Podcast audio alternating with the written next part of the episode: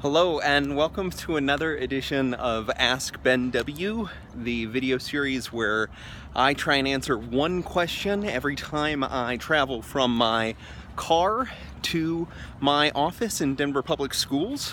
It's been about a week since I last did one of these because I was on a wonderful anniversary trip with my wife. And the question that I'm going to answer today is actually predicated based upon an experience I had with my almost 21-month-old son last night, in which he decided not to sleep. He was sick much of last night, and he decided that sleeping was not in his best interest, except if I was holding him while I was sitting straight up on the couch. And so I did not sleep last night. Based upon that, didn't have a lot of time to do some of the things that I needed to do this morning to get ready to be back in the office.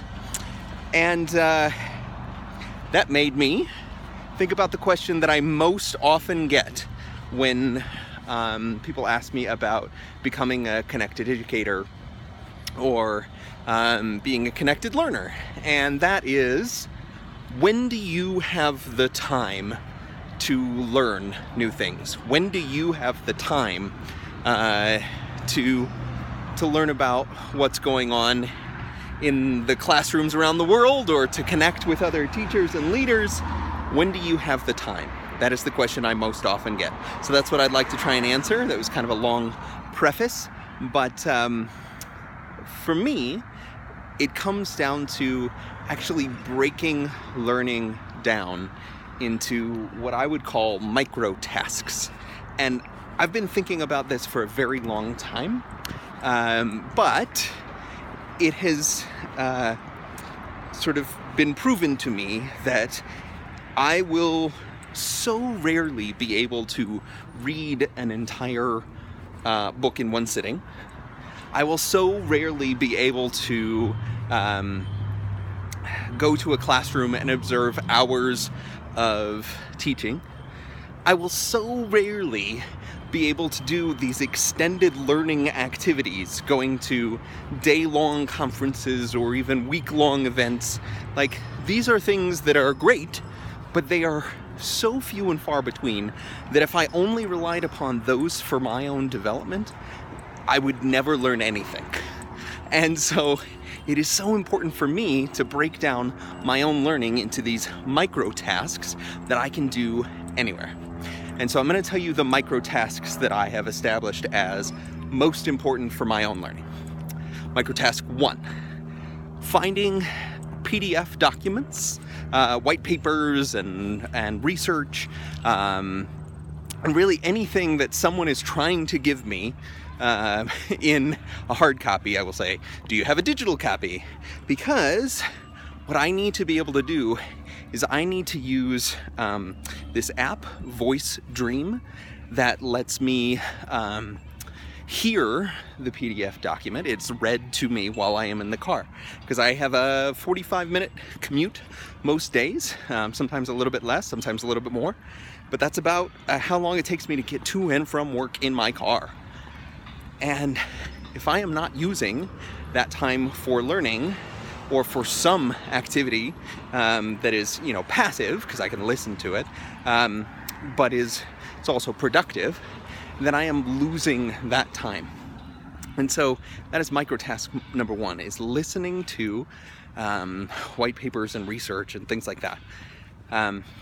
Micro task number 2 is actually taking 5 or 10 minutes when I have them, whether that's waiting in line, whether that is in between meetings, whether that is some other time, to check a specific thing on Twitter or do a specific scope of research. And it is so important to me that it is specific, because if I do not make it specific, if I am not searching a specific hashtag or looking up a specific topic for how to do something, then it is wasted. And I will find that at the end of my 5 minutes or the end of the 10 minutes that I have just aimlessly wandered around a learning space like Twitter or YouTube or wherever. And so the micro task has to be targeted, right? So it's 5 or 10 minutes that I am engaged in that learning process, okay? Another micro task that I find to be sort of most compelling for my own learning is very targeted video watching. And it's a little bit redundant to say targeted video watching because you can really only watch one video at a time. But one of the things that I find most compelling about watching video is the level of concentration that you have to have in order to actively do it. So whether that's taking notes, whether that's, you know, trying to think more deeply about what's going on within that video, it is so important that it is focused. And the way in which I keep that focused is actually very, very simple. It is by subscribing to specific YouTube channels that of people that I respect and that I want to learn from. And so it is simply going through my subscriptions and looking at those specific videos that I know I'm going to get something from, whether that's somebody who's demonstrating a new, you know, Google tool, or someone who is talking about something that's really large, you know, a huge science concept that I might be able to otherwise use and to think about. And so those are a couple of different micro tasks that I find to be compelling, but there's one that I've been doing more recently that I think may be interesting. The concept of tweet storming has recently come into my understanding. Recently, as in really only the last few months, that did I understand that this was a thing, where people will write out a series of tweets that are sort of numbered off 1 through 10 or something like that. And it's sort of reflecting on something that's going on, or it's broadcasting something, but it is something that is sort of a collective idea. It's not long enough for a blog post. I mean, you could write it as a blog post, but it is sort of numbered. And there's this amazing app, it's an iPhone app called PMARC, I think it's PMARC. And it lets me write out a tweet storm so that I'm reflecting upon what's going on right now in the moment, and it posts it as a series of tweets, and then it puts it all into one collection, one timeline of tweets that I can see all together. And what that actually lets me do is think through a series of ideas separated, you know, 140 characters at a time. And that component of the creative process is so targeted and so focused that it lets me, I don't know, hack my brain a little bit in the way of saying, okay, you only have this amount of characters for this idea. You might have to split it up into multiple ideas, but it lets me sort of get that idea out and do it sort of all at once, but in this broken up way so that people can respond to different components of it. And I found that to be really compelling. So those are a couple of different micro tasks for learning, all of which I can do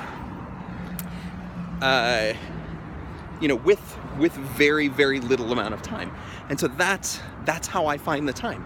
That is how I find the time to learn, even when my son doesn't sleep, even when I have so many other things going on.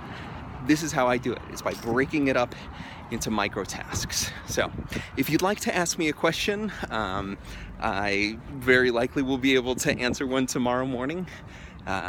Please use the hashtag Ask Ben W, or simply reply to one of the Ask Ben W videos on YouTube or Google+, and I will talk to you soon. I hope you have a great day.